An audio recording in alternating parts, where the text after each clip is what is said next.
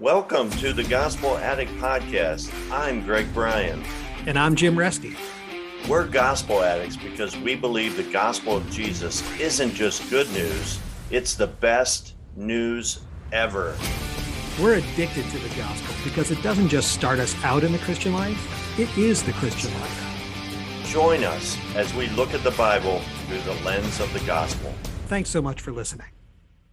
Well, let's go to the Lord in prayer.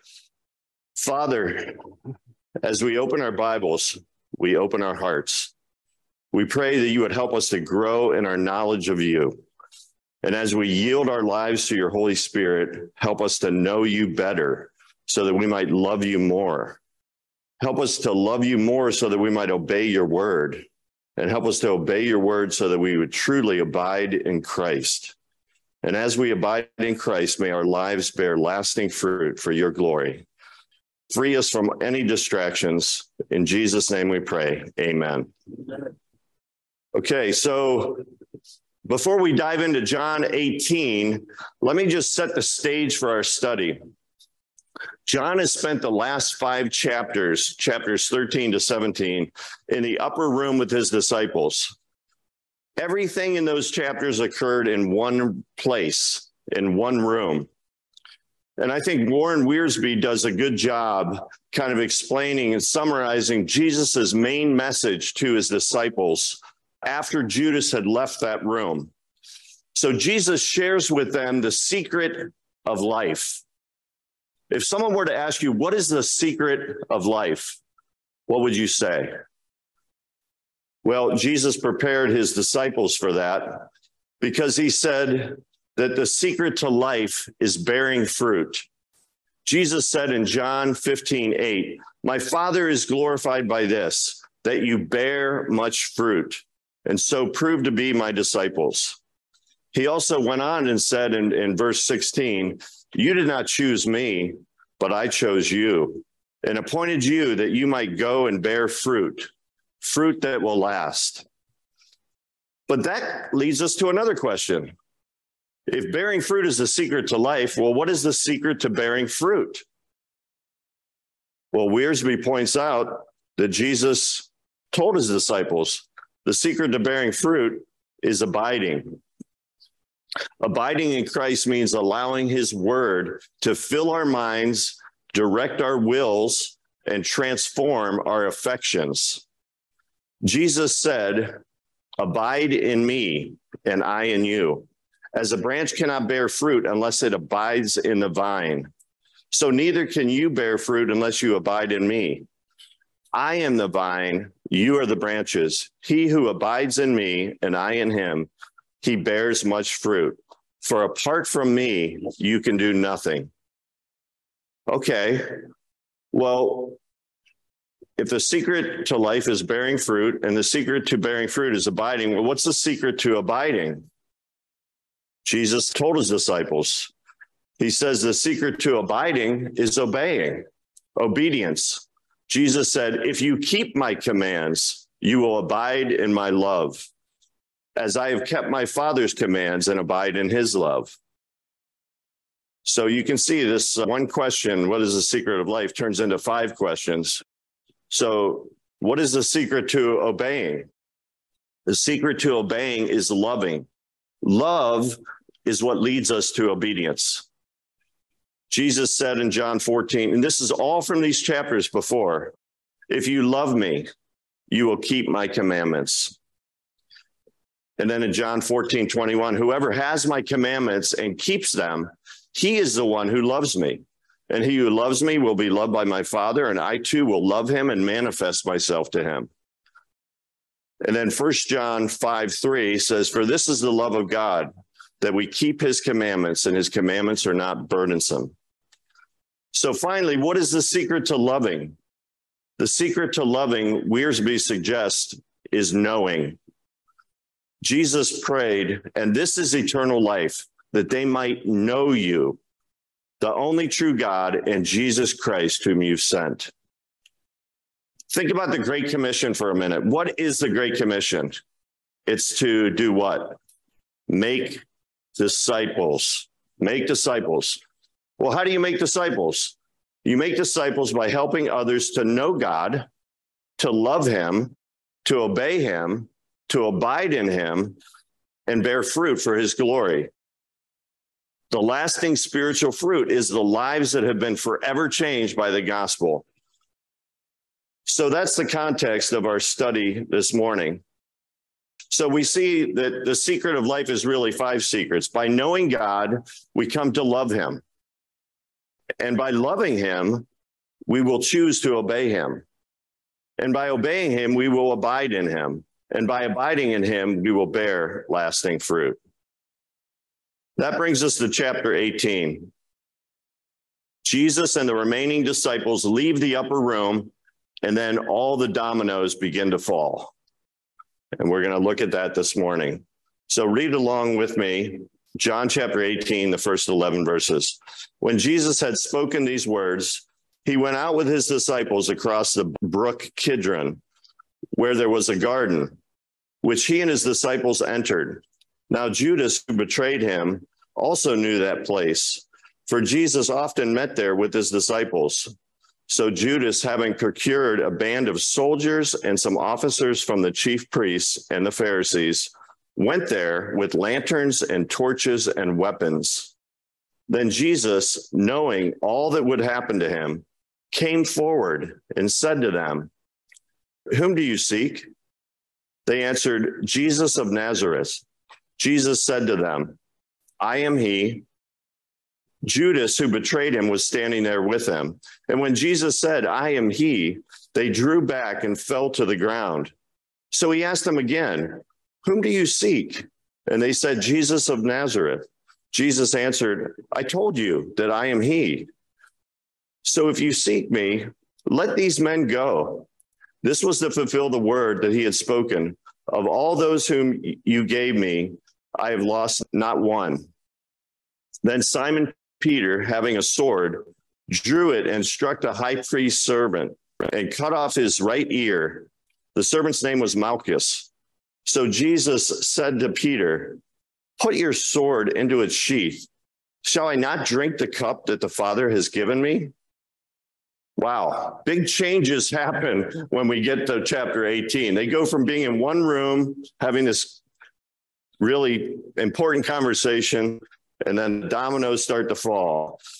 So when Jesus crossed the, the brook, Kidron, the water of that brook would have been red due to the blood of the thousands of lambs that were sacrificed that day. And I wonder if Jesus saw that blood and thought of his own innocent blood that would soon be shed for our sins. And it says that Jesus went to a garden, and we know that that was the Garden of Gethsemane. Jesus went right where Judas was expecting him to go because Jesus wanted to be found by Judas. He knew this was all part of God's plan. Judas came not only with a band of soldiers, we're not sure how many, but we know that it could have been as many as hundreds of troops. But he also came with some temple security force. Did you notice that? It wasn't just Roman soldiers, there was also a group of Jewish soldiers. Judas misunderstood both the nature of Jesus and the power of Jesus. Think about what we have here for a second. Sinless man is in an appointed garden and was about to do battle with Satan's representative. Does that sound familiar? Well, in a couple weeks, we're going to begin looking at Genesis, and we're going to see that the first time that this happened, the human race fell in the Garden of Eden, fell into sin. But this time, God is going to take it back. And God is going to make sure that this sinless man wins the battle. Because, like my friend Jim mentioned last week, there is no plan B. So Jesus makes it clear to us that he was a volunteer, not a victim. Did you notice that? He wasn't in the back shrinking. He, he came forward. He, he made it very clear in these verses that he was a volunteer, not a victim. He was going to voluntarily lay down his life once and for all for the sins of the world. Look at verses four, four and five. Then Jesus knew all that was going to happen to them, came forward, Again, he came forward, not as a victim, but as a volunteer. And he said, Who do you seek? And they answered, Jesus of Nazareth. Did you read what Jesus said next? Actually, he didn't say, I am he. The Greek says, he said, I am. He said, I am. Jesus clearly identified himself as God in the flesh. And those who heard those two words felt the power of God knock them to the ground. Did you notice that? That must have been a fascinating thing to watch. I mean, that whole crowd that was there fell to the ground when he said, I am, because of the power of those words, which I'll, I'll talk more about in a second. But did you notice Simon Peter's courage? I heard a guy say recently that in heaven there's going to be a long line out of Simon Peter's uh, house of pastors apologizing because of how many times they threw Peter under the bus for his lack of courage. But if you put yourself in Peter's position, he was very courageous. I mean, he brought a sword with him. He was a good fisherman, but a really poor swordsman. Thank God, right? And it was a good thing he was a poor swordsman because if he wasn't, there might have been four crosses on that next day because that would be a capital offense. When Jesus said, I am to that crowd, it harkens back to what God told Moses to say to the Israelites when they asked him, Who, who sent you? God told Moses to tell the Israelites, I am has sent me, Moses, to you. So, very, very significant. Some people will tell you, well, Jesus never claimed to be God. Well, right here, he claimed to be God. And actually, they felt the power of that. So, we go on in verses 12 to 18. We learn that Jesus doesn't resist being arrested, but goes voluntarily, and he faces the first of what will turn into six unfair trials. And meanwhile, while Peter does his best to stay near Jesus, again, an act of courage, he ends up denying Jesus when John speaks to a servant girl who's guarding the door to the courtyard to let Peter in. This is the first of, of what will be three denials of Peter. So I'm not going to spend much time here, but I just wanted you to sh- share this with you. Jesus ends up experiencing six trials, and they're they're kind of up on the screen. The first three trials were kind of religious trials in front of the chief priests, but then he moves on to to three civil trials in front of Rome, in front of Pilate. And if you like John, and we've talked about this in the last couple of weeks, there's a lot of references to the number seven. You can make it seven trials because we can all include that there's there's an ongoing trial cosmic or universal trial that continues to this day as every individual on earth must decide what to do with Jesus. Could I have a volunteer read this next section? John chapter 18. Okay, Big Dan. John chapter 18, verses 19 to 27. Meanwhile, the high priest questioned Jesus about his disciples and his teaching. I have spoken openly to the world, Jesus replied. I always taught in synagogues or at the temple where all the Jews come together. I said nothing in secret, so why question me? Ask those who heard me. Surely they know what I said. When Jesus said this, one of the officials nearby slapped him in the face. Is this the way you answer the high priest? He demanded. If I said something wrong, Jesus replied, testify as to what is wrong. But if I spoke the truth, why did you strike me? Then Annas sent him bound to Caiaphas, the high priest. Meanwhile, Simon Peter was still standing there warming himself. So they asked him, You aren't one of his disciples, too, are you? He denied it, saying, I am not. One of the high priest's servants, a relative of the man whose ear Peter had cut off, challenged him. Didn't I see you with him in the garden? Again, Peter denied it. And at that moment, a rooster began to crow. So in these verses, look at verse 21. He says, Why do you ask me? Ask those who heard what I, what I said to them. in saying this, Jesus wasn't being uncooperative. He was only asserting his legal right.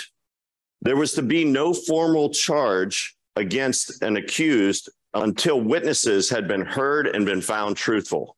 That's why Jesus said that. And then we also learn in these verses of Peter's second and third denials. And now we get to see Jesus is going to be taken before Pilate. When I when I first saw this picture, if you look at Pilate, doesn't it kind of look like he's checking his texts or playing a game on his cell phone? It's it's foreshadowing in some ways. So, Big Dan, can you continue reading verses 28 to 32? Then the Jewish leaders took Jesus from Caiaphas to the palace of the Roman governor. By now it was early morning, and to avoid ceremonial uncleanness, they did not enter the palace because they wanted to be able to eat the Passover. So Pilate came out to them and asked, What charges are you bringing against this man? If he were not a criminal, they replied, we would not have handed him over to you.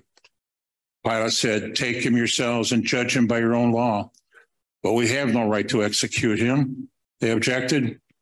This took place to fulfill what Jesus had said about the kind of death he was going to die.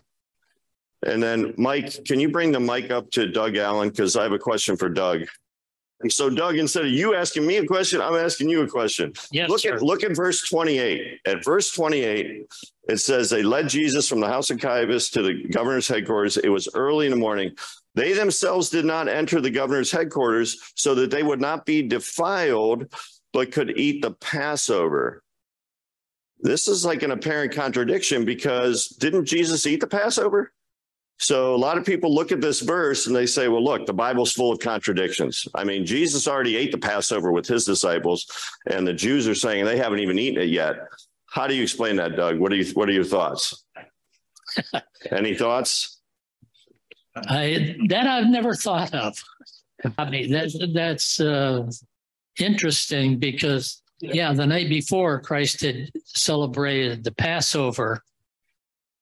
So I don't know where that where was Christ celebrating early or were they celebrating late? I'm going to say Christ was probably celebrating early. Right. Okay. Well, let me let me help you fill you in. And I didn't know either. So uh, just to be fair. So, and I'm sorry. I'm I'm just in fun. I'm I'm putting you on the spot like this. So You enjoy Um, it. we we learned we learned the answer to this according to Josephus, because Josephus tells us that the Jews that were in Galilee, a different part of Israel, the northern part, began their day from sunrise to sunrise. But the Jews in Jerusalem, the more Orthodox Jews, reckoned time from sunset to sunset, which means the Galileans could eat the Passover one night before the Judeans.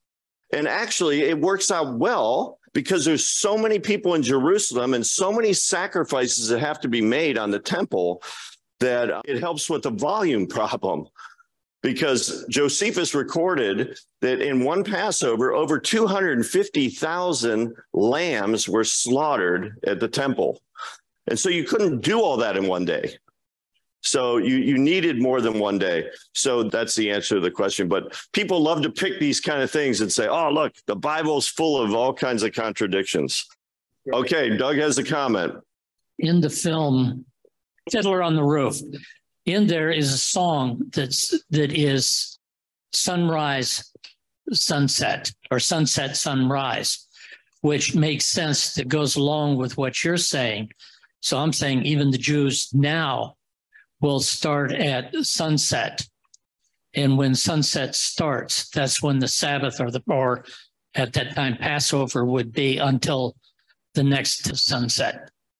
That's good. Greg, So, yes. the Passover fits in beautifully because it is it is not on the Sabbath, but as you remember, when Joseph and Nicodemus go to claim the body, it's three in the afternoon, and they're going to try and get him buried before sunset because the Passover starts in a couple of hours.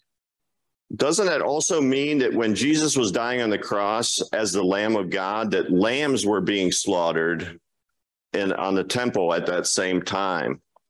So while the lambs were being slain, the Lamb of God was being slain once for all for the sins. Now look at verse 28. It says this is this is really interesting about the Jews, the Jewish leaders, I should say. It says they themselves did not want to go to the praetorium lest they should be defiled. Here you see something kind of interesting.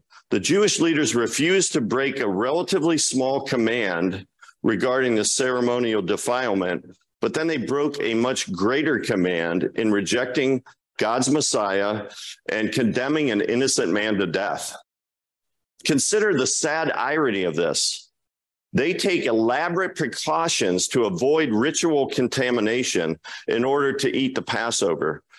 At the very same time, they are busy manipulating the judicial system to secure the death of the one who alone is the true Passover. Norman. Speaking of the law, it was against the Jewish law to trial a man on the first day he's arrested and also at night. And they broke those laws also. Yep. Good, good comments. Okay, let's continue on. Big Dan, can you keep reading? Chapter 18, verses 33 to 40, please. Pilate then went back inside the palace, summoned Jesus, and asked him, Are you the king of the Jews?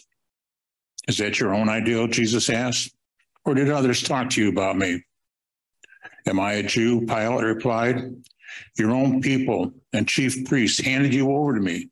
What is it you have done? Jesus said, My kingdom is not of this world. If it were, my servants would fight to prevent my arrest by the Jewish leaders. But now my kingdom is from another place. You are a king, then, said Pilate. Jesus answered, You say that I am. In fact, the reason I was born and came into the world is to testify to the truth. Everyone on the side of the truth listens to me. What is truth? retorted Pilate. With this, he went out again to the Jews, gathered there, and said, I find no basis for a charge against him. But it is your custom for me to release to you one prisoner at the time of the Passover. Do you want me to release the king of the Jews? They shouted back, No, not him. Give us Barabbas. Now, Barabbas had taken part in an uprising. This is a fascinating conversation between Pilate and Jesus. And we're going to see that Pilate is, he really doesn't want to deal with Jesus. And he definitely doesn't want to be the one who decides to put him to death. So Pilate's question, what is truth? We could spend the whole hour and 15 minutes on that. What is truth? Because it's been asked by philosophers for ages and ages. But let's remember what Jesus said about truth. In John 14, 6, Jesus said, I am the truth. And then in John 17, 17, he says that your word is truth.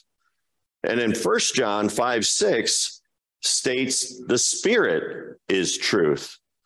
The spirit and the word point us to Christ, who is the truth. Okay, let's keep keep going. Maybe uh, Ray, could you read the next section, chapter 19, verses 1 to 11? Then Pilate took Jesus and had him flogged. The soldiers twisted together a crown of thorns and put it on his head. Then they clothed him in a purple robe and went up to him and again and saying, Hail, King of the Jews! And they struck him in the face. Once more, Pilate came out and said to the Jews, Look, I am bringing him out to you to let you know that I find no basis for a charge against him. When Jesus came out wearing the crown of thorns and the purple robe, Pilate said to him, Here is the man. As soon as the chief priests and their officials saw him, they shouted, Crucify, crucify.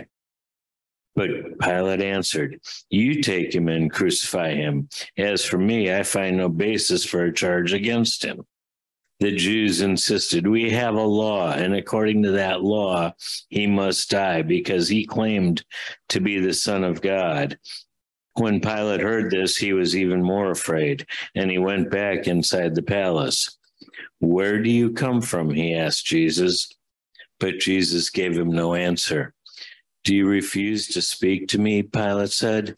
Don't you realize I have the power either to free you or to crucify you?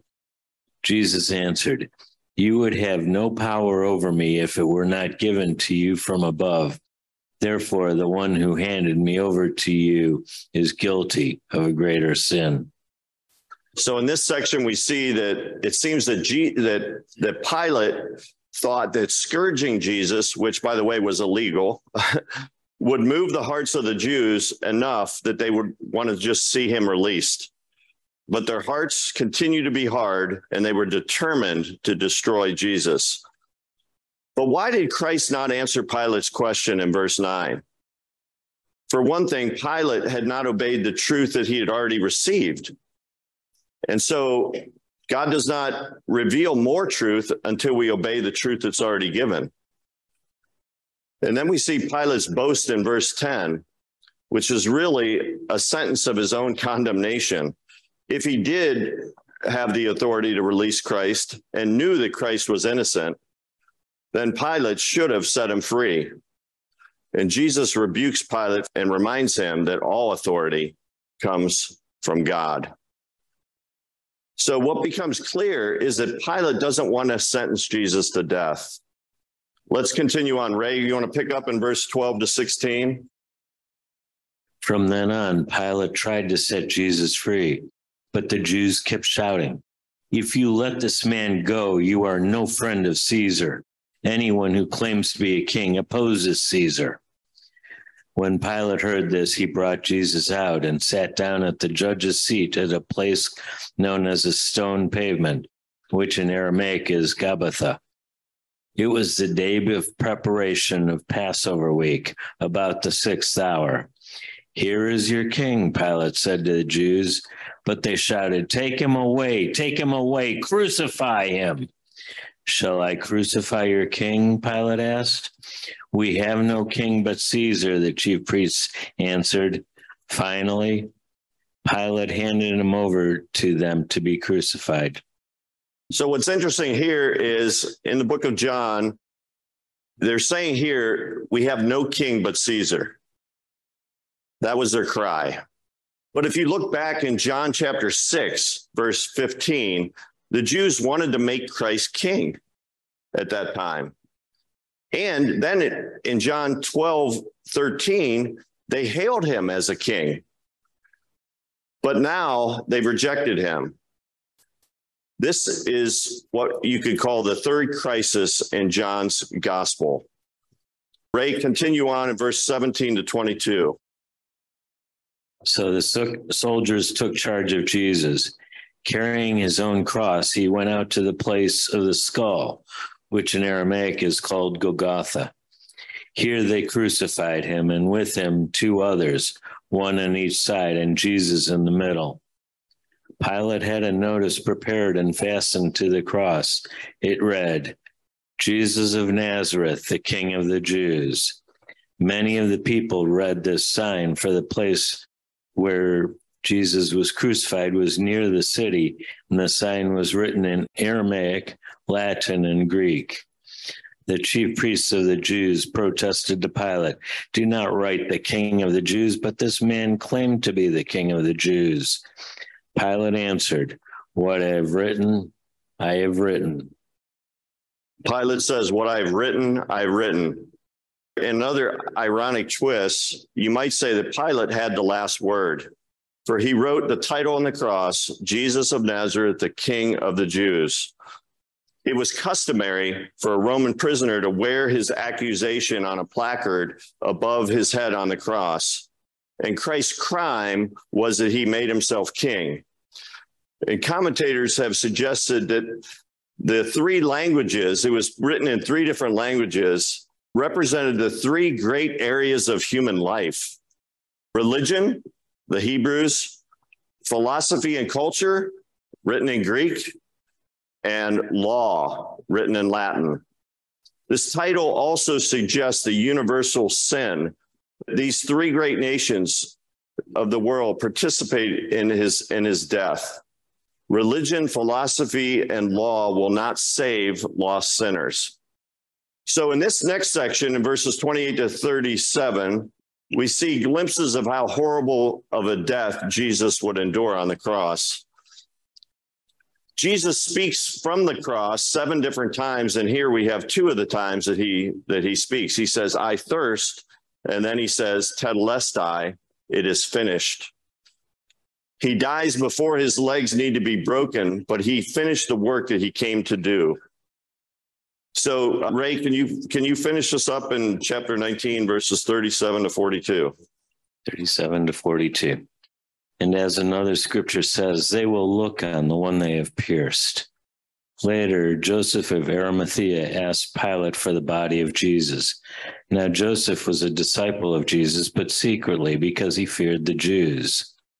With Pilate's permission, he came and took the body away. He was accompanied by Nicodemus, the man who earlier had visited Jesus at night.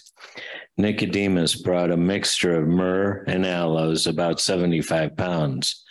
Taking Jesus' body, the two of them wrapped it with the spices in strips of linen. This was in accordance with the Jewish burial customs.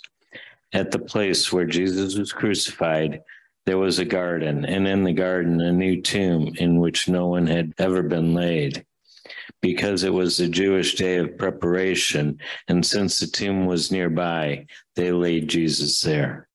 Consider what's happening here. God had prepared Joseph and Nicodemus, two members of the Sanhedrin, to bury the body of Jesus. Now, this is the third time we hear of Nicodemus and in the book of John, and it appears that at last he's coming out boldly as a follower of Jesus.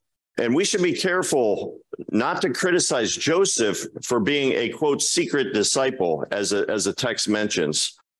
For we can see how God used him and Nicodemus to accomplish God's purposes. Had their faith been known openly, they would have been prevented by the council for caring for the body of Jesus. In fact, when Joseph and Nicodemus touched the dead body of Jesus, they defiled themselves for the Passover, but they didn't care for they had come to trust the Lamb of God himself. Let's pause here for some comments and questions, and then we'll dive in talk about the resurrection. Joe. You know, it's interesting. We take a look at Holy Week, and Jesus, it's only five days since his triumphal entry into the city, and now it's Friday morning. And we, we say, how can it be that this mob calls for his crucifixion. And, and if you notice, we read in, in um, chapter 19 that as soon as the chief priests and their officials saw him, they shouted, Crucify, crucify. So I'll remind all of us when you go back a few days and they're concerned when Jesus is performing miracles in this last week and he's teaching in the temple, he said, What are we going to do? It's Caiaphas who says this in chapter 14. He said, what are they asked? What are we accomplishing? Uh, here is the man performing many miracle, miraculous signs. If we let him go on like this, everyone will believe in him, and then the Romans will come and take away both our place and nation. Then one of them, Caiaphas, the high priest, that year spoke up. You know nothing at all. You do not realize it is better for you that one man should die for the people than the nation perish. Caiaphas, from the beginning, led this mob and he was determined to destroy Jesus. Pat and Joe. It is good that we spend so much time in this Gospel of John because it is really dense with meaning. And I just wanted to amplify a couple of points that you brought out. When Pilate has Jesus flogged, he brings him out and famously says, Behold the man. And at that point, he is like the suffering servant of Isaiah 53. He has been scourged. It is by his wounds that we are healed. And as you pointed out, he's silent before Pilate. Isaiah 53. The sheep is silent before the shearers. Eventually, the suffering servant is buried in a rich man's tomb. So you have basically Isaiah looking 700 years ahead is describing the crucifixion scene. Mm. The other point, going back to chapter 18, and you, you commented on this where Judas is standing with those who come to arrest Jesus.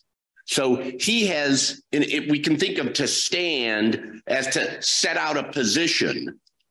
Judas is standing with the enemies of God. And as soon as Jesus says, I am, they all fall. So if you stand with the enemies of God, you will not stand long. Two points. First, to go along with what Joe said, how pathetic is it that one man should die for us? It was very pathetic in that. The other thing I found interesting, a little parallelism. In the old Jewish record, in order, you had the two goats, the scapegoat, and the scapegoat had to have the hands laid on to him, you know, so the sins of the, the people to be put upon that scapegoat. And then, of course, the other one was killed. In Jesus and Barabbas, Bar Jesus, we have the same thing. Jesus is slapped. So he has a form, his hands been put on by the priest and then they release Jesus Bar Bardono, they release uh, Barabbas, and so it's kind of an interesting parallel that what was in the past, God did with Jesus as the scapegoat, that being Barabbas. Jim Love, the brashness of Peter. I guess I'll I'll chat about. You know, this is. I was impressed also that Peter takes on this whole cohort, cohort by himself, right? But this is the brash Peter because it doesn't last, right? This courage kind of goes away before you know it, he's hiding. And, you know, this brashness comes out where you're going to read it maybe in 21, where when Jesus meets him in Galilee and the disciples say, Hey, there's Jesus on the shore. He throws himself into the water. You know, this brash, passionate guy is also hiding later, a little bit later from a slave girl, right? And so to me, this is Peter's flesh right? Mm. Not courage. Courage would last. Later on, when he's transformed, he walks to his own cross and, and insists on being crucified upside down. That's a transformed man filled with the Spirit, right? But now you have this combination of brash and coward, and that's just human flesh, and that's our flesh, right? We we need the Holy Spirit. And just let me one, one more comment about Pilate here and Jesus. Uh, you know, at the beginning, I often wondered how this would go because G- uh, Jesus, Pilate, bring him out, bring Jesus out. I want to talk to him. Are you the king of the Jews? And Jesus says, Well, are you saying this on your own initiative or did others tell you about me? And if Pilate says, No, I want to know, man, does that change the story? Mm. That's that totally changes the story because he will reveal himself to seekers. He he would have begun to explain himself to Pilate, just like any honest seeker. But later, when he asked Jesus, "Where are you from?" Jesus gives him no answer, right? Because often he sits there and reveals himself in that manner. He says, "I know where I've come from and where I'm going." This is how he reveals himself to his disciples. But to Pilate, he gets no answer. Where are you from? He gets no answer because it's not a sincere question. He's not really seeking Jesus. Jesus reveals himself to those who are truly seeking him. Mm. Great, great thoughts. Bob? Well, I just I have a question that just continues to bother me, so I'll ask it. Why is it that the group of soldiers that came to get Jesus when he said, I am, why did they all fall to the ground? And then they got up and arrested him. That, that is so inconsistent. I can't figure out why that's in there. Yeah. Well, it's in there because it happened. What I think is I think they thought maybe it was just some like crazy wind that blew them over. They they couldn't connect. They couldn't because they're blinded. They didn't connect what was really happening. So they they had to explain. it was like that was like some crazy wind that just blew us over so, you know what I mean? It's a great question. It'll be a great question to ask when we get to heaven someday. One of the interesting questions or the statements in this is when Pontius makes the statement, who is or what is the truth, which clearly tells us he does not know the truth. Mm. So, but I love reading the story of Pontius and Christ because what's amazing about it is scripture is clear we show our love to the Lord by our obedience. And Christ, there was never a moment he wasn't in control but we see him absolutely submitting to the will of God. Mm. So this is such an expression of such deep love. It's a fulfillment of prophecy. Amen. Yeah. It seems so chaotic, but it's all happening to fulfill all these prophecies. And it's just amazing. You can't, you know, statistically, you can't make that happen. He, he, he answers in a way only Christ would answer. Are you a king? You say that I am. Why did he ask him that question? He was the most powerful man. He asked him a second time, Are you a king? Not of this world. He never denies the truth. The Hmm. truth is before him, but he's denying the truth. Yeah, answered away. They, they fell down. Jesus revealed his glory in revealing his name. I am. And it reveals the hardness of the human heart in rejecting God's glory, rejecting his love, that in spite of having his glory revealed, they still went ahead and arrested him. Mm. Good thought. go back for just a moment to the discussion about Peter. We know Peter goofed up.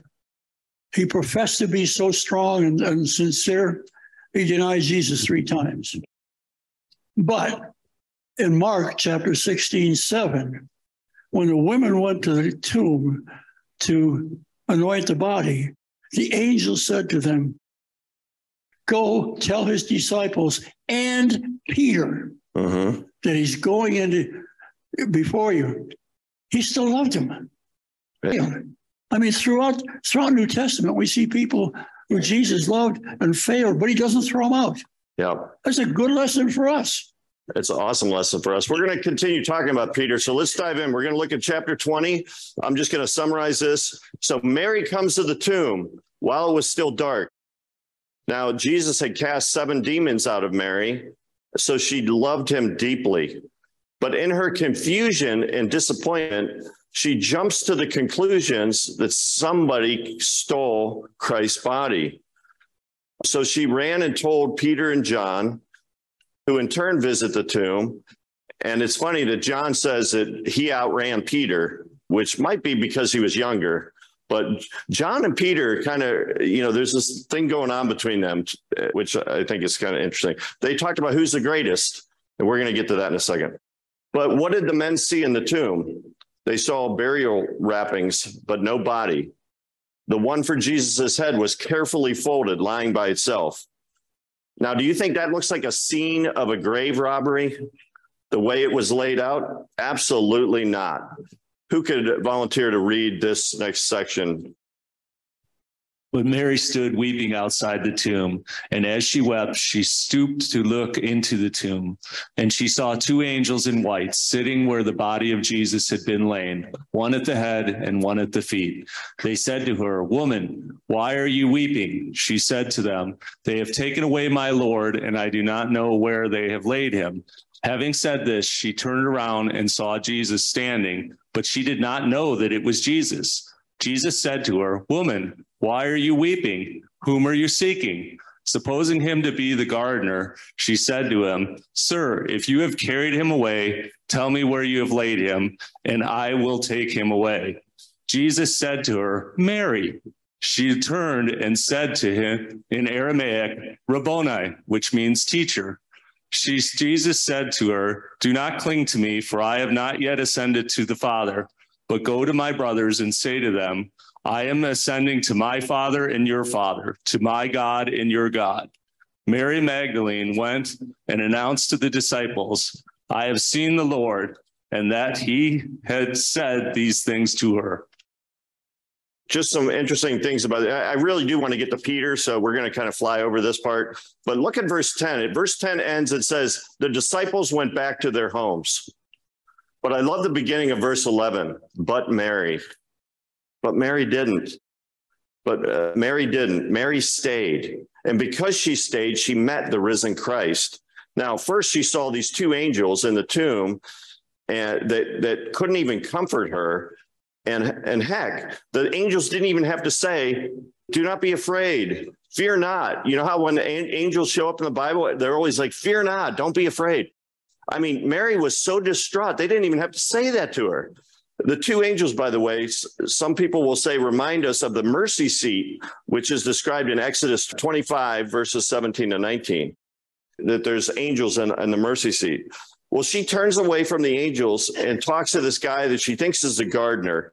But then when he says her name, When he says her name, she she understands it's Jesus. That's when she comes to believe in him for the first time. And what's interesting here is that the first thing Jesus does is send her out on a mission.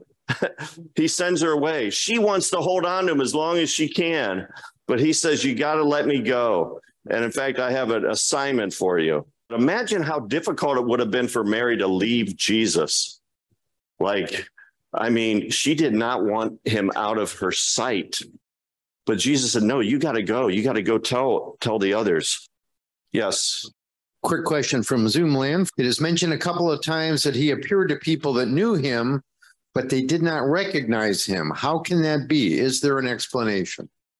There's lots of theories on why they couldn't recognize him. Some people say that because he had all the scars, that he still looked like the Jesus on the cross, so he wasn't really appealing. I, I don't know if that's true, but the resurrected body, our resurrected bodies are going to be different than, than our normal bodies. So maybe he looked like a 25 year old, you know, maybe he looked younger. We don't know. We don't know. Jim, you want to say something real quick? Just uh, how how it works in the Christian life. Jesus reveals himself to us through relationship right so he calls mary when she he he utters her name that's revealing himself to her soul not necessarily to human sight he that's how he my sheep hear my voice and i know them and they follow me and he utters her name in relationship and she recognizes him right that's how he's to be beheld mm. uh, not necessarily in human eyes that's a good thought. Okay, so I'm just going to summarize this next section. Jesus goes and it, to be with his disciples. The doors are locked because they're still kind of living in fear. But Jesus comes into the room while the doors are locked. And I love so apparently our resurrected bodies can walk through walls. Maybe it's kind of like C.S. Lewis wrote in his book, The Great Divorce. Anybody read that book, The Great Divorce? Where our resurrected bodies are more solid in fact, they're so solid that walls seem like vapors. You can walk right through them. I don't know. He walked through the walls. And then he comes to Thomas, and Thomas is the one, and he, he deals graciously with Thomas.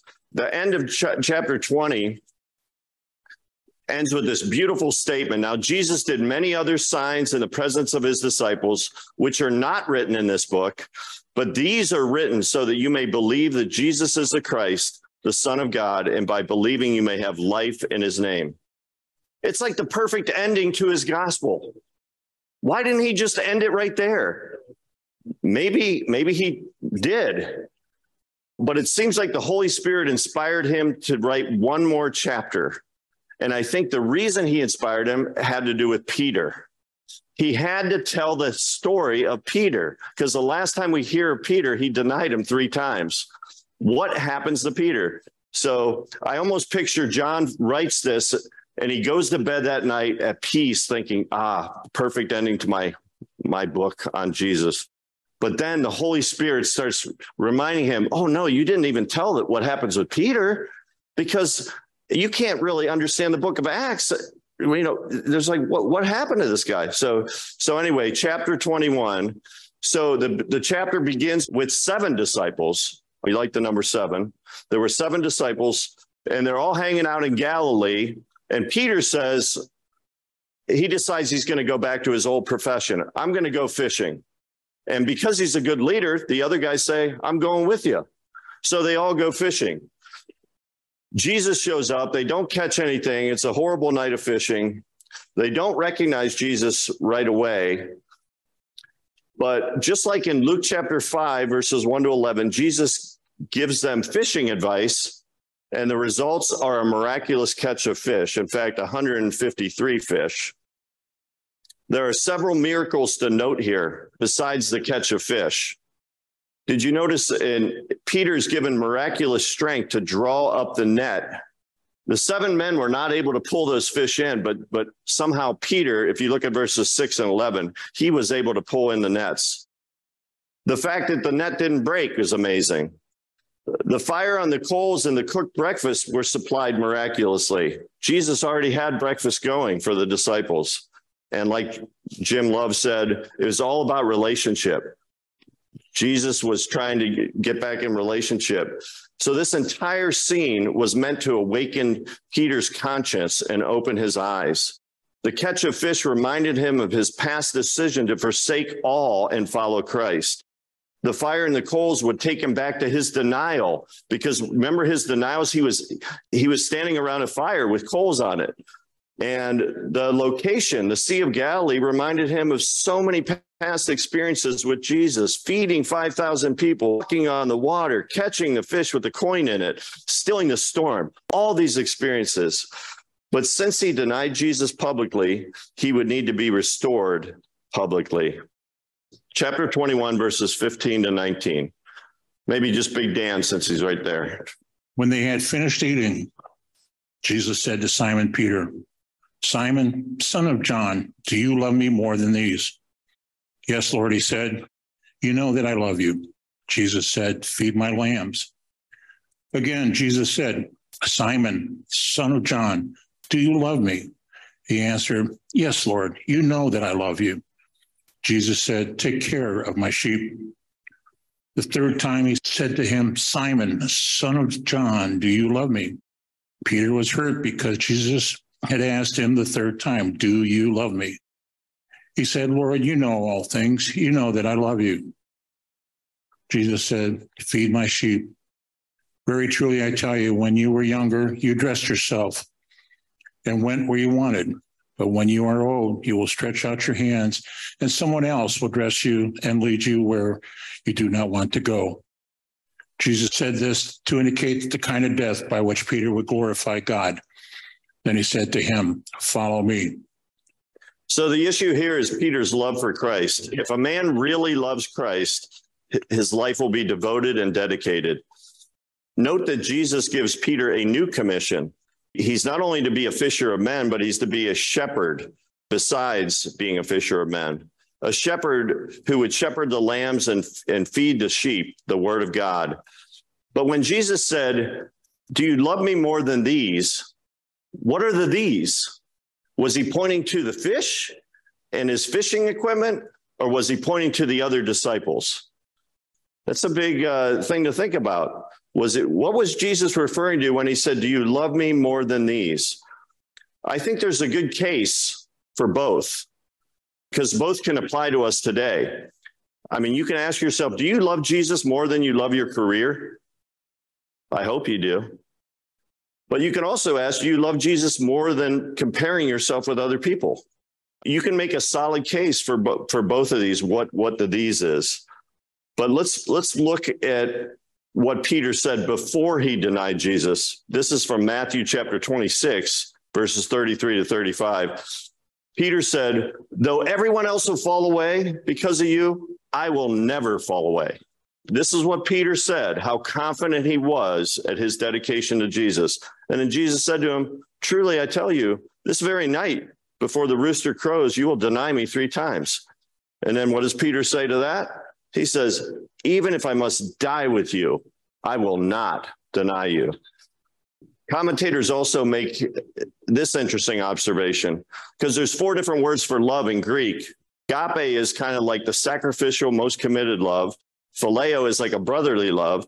And in these verses, Jesus basically says, Do you love me with a sacrificial, fully committed love? And Peter says, Jesus, you know I love you as a brother. And so he asks him again. And he says, You know I love you as a brother. But then Jesus changes and says, Do you love me as a brother? And he says, Yes, I love you as a brother. Now, those two different Greek words may or may not mean something, but we got to remember this. When this conversation took place, it wasn't taking place in Greek, it was spoken in Aramaic. So that's why we shouldn't make too much of the, the differences here. But what I think is happening with Peter is remember how confident Peter was? I will never deny you. I think what Peter got himself to a place is, you know what, Jesus, you know me better than I know myself. And I think that's a healthy place for us to be as disciples to say, you know what, you know what, God, you know my heart. way better than I know myself. It's like when somebody, a man might say, I will never commit adultery. I will never hurt somebody. I will, you know, be careful when you say those kind of things, right? Because you're a man, you're a sinner. What I love about where Peter got himself to is he got himself to a point where he wasn't confident in himself, but he found his confidence in Jesus. And that's why Jesus said, What do you need to do? You need to follow me. And here's an interesting thing in this this next section. What does Peter do immediately after this? It says he turned around and he saw John, and then he said, Well, what about him? And isn't that what I mean? That's what you see Jesus doing all throughout the Gospels. Who's the greatest? Who's going to be the greatest? John and John and Peter had this like brotherly, you know, competition going on. Who's going to be the greatest? And so immediately, you know, you think it's like a beautiful ending again, you know, Peter's restored. But then the first thing he does is he said, Well, what about him? Which is like, that's not what you're supposed to do, Peter. You don't you don't compare yourself to other people. He says, Who cares what happens to him? You follow me. So I want to end this morning with the story. I don't know if you've heard, you know, the you know the song I've decided to follow Jesus. Have you ever heard the story behind that song? About 150 years ago, there was a great revival in Wales. As a result of this, many missionaries came to the northeast India to spread the gospel. The region was known as Assam and was comprised of hundreds of tribes who were primitive and aggressive headhunters. Into these hostile, aggressive communities came a group of missionaries from the American Baptist missions, spreading the message of love, peace, and hope in Jesus Christ. Naturally, they were not welcomed. One missionary succeeded in converting a man, his wife, and two children. The man's faith proved to be contagious, and many villagers began to accept Christianity. The chief of that village got very angry and he summoned all the villagers together. And then he called the family who had first converted to renounce their faith in public or face ex- execution. Moved by the Holy Spirit, the man said, I have decided to follow Jesus.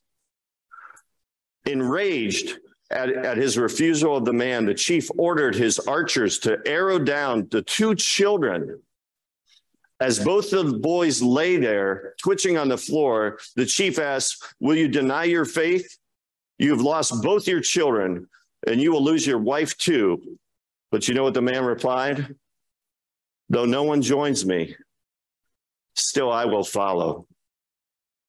The chief priest was beside himself with fury and ordered his wife to be arrowed down. In a moment, she joined her two children in death. Now he asks the last time, I will give you one more opportunity to deny your faith and live. In the face of death, the man said one of the most memorable lines The cross before me, the world behind me, no turning back. And he was shot dead, just like the rest of his family. In their deaths, a miracle took place because the chief who had ordered the deaths and the killings was moved by the faith of the man. And he wondered, why should this man, his wife, and two children die for a man who lived in a faraway land, in another country, another continent, some 2,000 years ago? There must be some remarkable power behind this family's faith, and I want to taste that faith.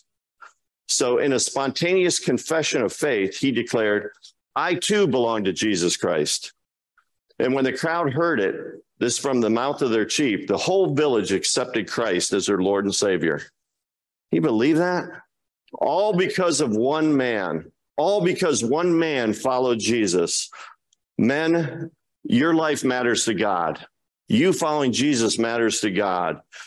God wants you to bear lasting fruit with your life. Let's heed the words of Peter you follow me. That's what it's all about us following Jesus. Heavenly Father, thank you, Lord. Thank you so much for this book of John. Thank you for, man, just so much truth in here. Help us, Lord, to be like Peter, to, to follow you. We're not perfect. We make mistakes. And even when we fail you, Lord, you're, you're right there to take us back. But I pray for each man in this room and any man listening through Zoom that you help us to be the men that you've called us to be, men who follow you and who bear fruit. In Jesus' name we pray. Amen. Thanks for listening to this episode of the Gospel Addict Podcast. Feel free to contact us via email at gospeladdictpodcast at gmail.com. Stay tuned for our next episode and remember, on your worst days, you're never beyond the reach of God's grace, and on your best days, you're never beyond the need of God's grace. See you next time.